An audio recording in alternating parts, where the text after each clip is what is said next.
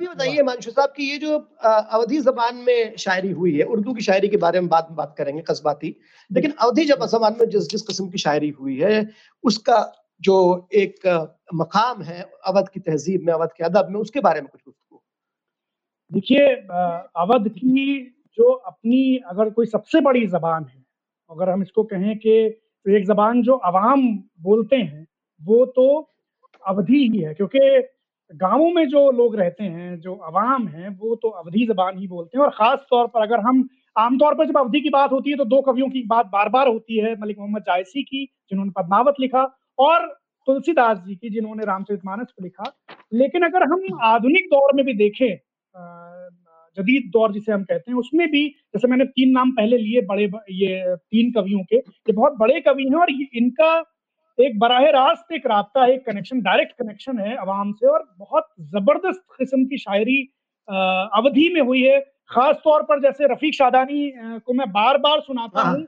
इसलिए कि वो जो अवध की पूरी एक शायराना शऊर जो अवध का है जो एक शायराना मिजाज है और जो एक शायराना हिस्सियत है उसके वो नुमाइंदे हैं। तो मैं अगर आप इजाज़त दें तो मैं उनकी हाँ, बिल्कुल पढ़िए साहब रफीक। जी जी। तो देखिए खास बात क्या है उनकी कि रफीक साहब बिल्कुल भी पढ़े लिखे नहीं थे दुनियावी पैमाने पर। आ, लेकिन जो उनकी शायरी थी उसकी चेतना आप देखिए कि उसका वो उनकी शायरी की जो संवेदना है वो हमेशा आम इंसान के साथ होती थी और उनकी शायरी में जो हीरो होता था वो आम इंसान होता था। तो मैं इसका एक आपको सुनाता हूँ कि हेलमेट की दुकान पे पहुँचे भैया बाबू भोले। कौनो सस्ता हेलमेट दे दो दुकानदार से बोले। दुकान वाला सबसे सस्ता रुपया मांगे सत्तर। बोले कौनो यहू से सस्ता होए दे दो मिस्टर। दुकानदार झुंझलाए के बोला जाए के सर मुंडवाए लो और दस रुपया पेंटर का दई के खपड़ी पेंट कराए लो। या उनकी वो बहुत मशहूर एक कविता है यक रिक्शा वाले से पूछे स्टेशन ले चलो हाँ। हमारी सूरत देख के बोला तुम भाड़ा दे पहियो फ़र्स्ट क्लास के हाँ। दस रुपया है सेकंड के लिए चार थर्ड क्लास के दो रुपया है ये है रेट हमारा। हमका हाँ। भैया रिक्शा वाले हमका तनिक बताओ यक हम्म। रिक्शा में तीन तीन दर्जा वो कैसे समझाओ? कैसे हाँ। दसवा आसले चलबे जैसे कि हेलीकॉप्टर चार जो देहो ब्रेक न ले गड्ढा पड़े या ठोकर और दो रुपया जो हमका देहो रहे मामला उल्टा हम रिक्शे पर बैठ के चलवा आप चलाई हो रिक्शा। वाह वाह। रफीक साहब बात रफीक साहब का एक शेर है। जानते हैं आप लोग कि लाहौल बिलाकुत पढ़ा जाता है शैतान को भगाने के लिए। रफीक साहब का शेर है रफीक शाहजानी का कि इबलीस भी इंसान का पहचान लिहिस है। क्या? इबलीस भी इंसान का पहचान लिहिस है। हम लोगन का देखा था तो लाहौल पढ़ा था। क्या बात अच्छा और वो वो भी तो है मंशूर उनका कि वो तुम चाहत हो भाईचारा। उल्लू हो। देखे हाँ, उल्लू हो। और पढ़िए इसके एक आध शेर आपको याद हो तो जी पढ़ीस की तो बहुत इनके इन, इनके आपको एक आध इस, इस गज़ल के एक आध शेर और याद हो तो पढ़ दीजिए रफीक की। समय को समझाओ यार इशारा। उल्लू हाँ। उल्लू हो। तुम हो मरो हाथ करारा हाथ करारा उल्लू और डिग्री लेके बेटा दर दर भटको ना।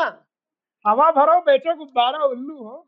वाह और इनका उनका रफीक का गौरावत हो जब वो चाहिए मिले किनारा।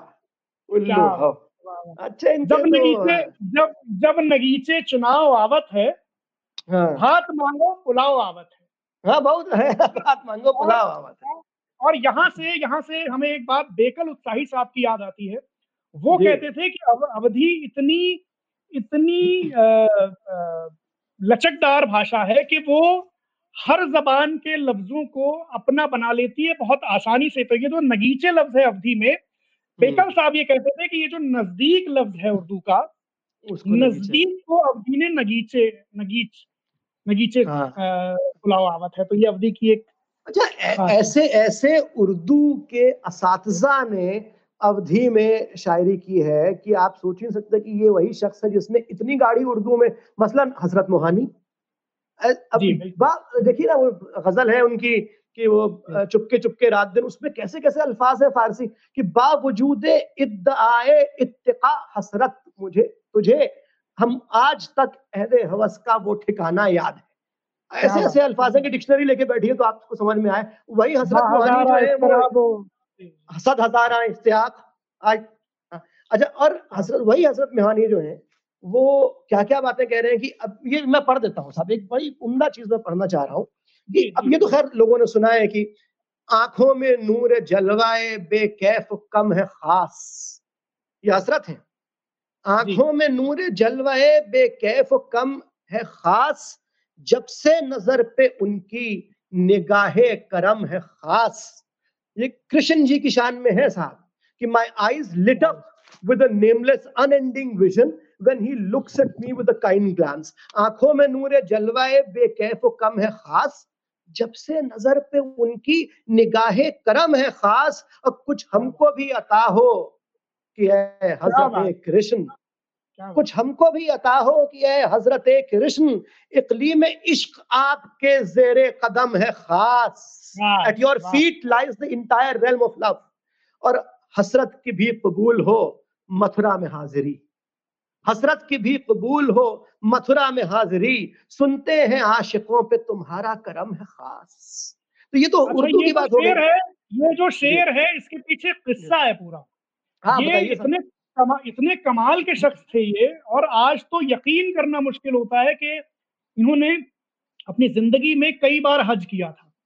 और हम्म। इनका सेवा ये था इनकी इनकी रविश ये थी कि ये जितनी बार हज करके लौटते थे उतनी बार सीधा मथुरा और वृंदावन जाते थे हर बार। और इनसे किसी ने पूछा कि आप ये क्यों करते हैं?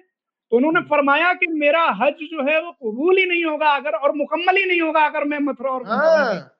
हाँ हाँ तो साहब ये- ये बल, बल्कि अपने एक अपनी एक उनकी जिसको कहते हैं कि भाषा में लिखी हुई जो जो गज़ल है अवधि में लिखी हुई उसमें और आप देखिए कितनी फेमिनिन वॉइस एकदम से उसके अंदर जो है आ जाती है। क्योंकि वही वो मीरा और कृष्ण वाली बात है। तो वो आ, उसमें और वो ये इनकी सबसे पहली आ, सबसे पहला इनका कलाम है 2 अक्टूबर 1923 को लिखा हुआ इस ज़ुबान में अवधि या भाषा भाषा में जो कि अच्छा ये कादरी सिलसिले से ताल्लुक रखते थे और उलमाए फिरंगी महल से भी ताल्लुक था इनका।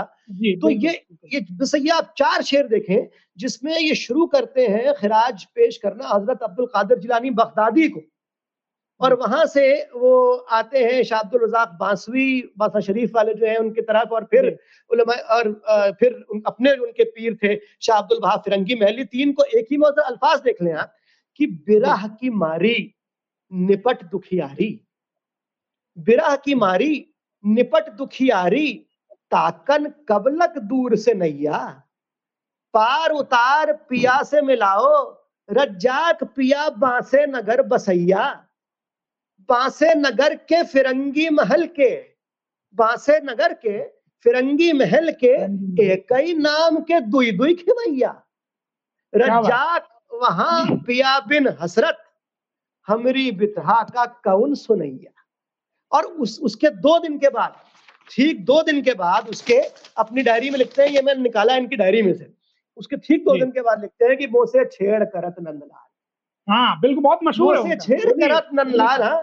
लिए थारे अबीर गुलाल ढीठ भई हाँ। जिनकी बरजोड़ी औरन पर रंग डाल डाल हम जो दही लिपटाए के हसरत सारी ये चलबल निकाल। ये मौलाना हसरत मोहानी जो कॉन्स्टिट्यूएंट होली- असेंबली के मेंबर थे। ये होली सैफ साहब चौक की जो बारात है होली की उसमें गाई जाती रही है और ये हसरत मोहानी की लिखी हुई यस हाँ और ये मौलाना हज़रत मोहानी है जो जिन्होंने इनकलाब जिंदाबाद का नारा दिया उन्होंने कॉइन किया था। और और आज़ादी एक आज़ादी उन्होंने बिल्कुल पूर्ण स्वराज जिसे और- कहते हैं वो उनका ही और और कॉन्स्टिट्यूएंट असेंबली के खुद मेंबर थे।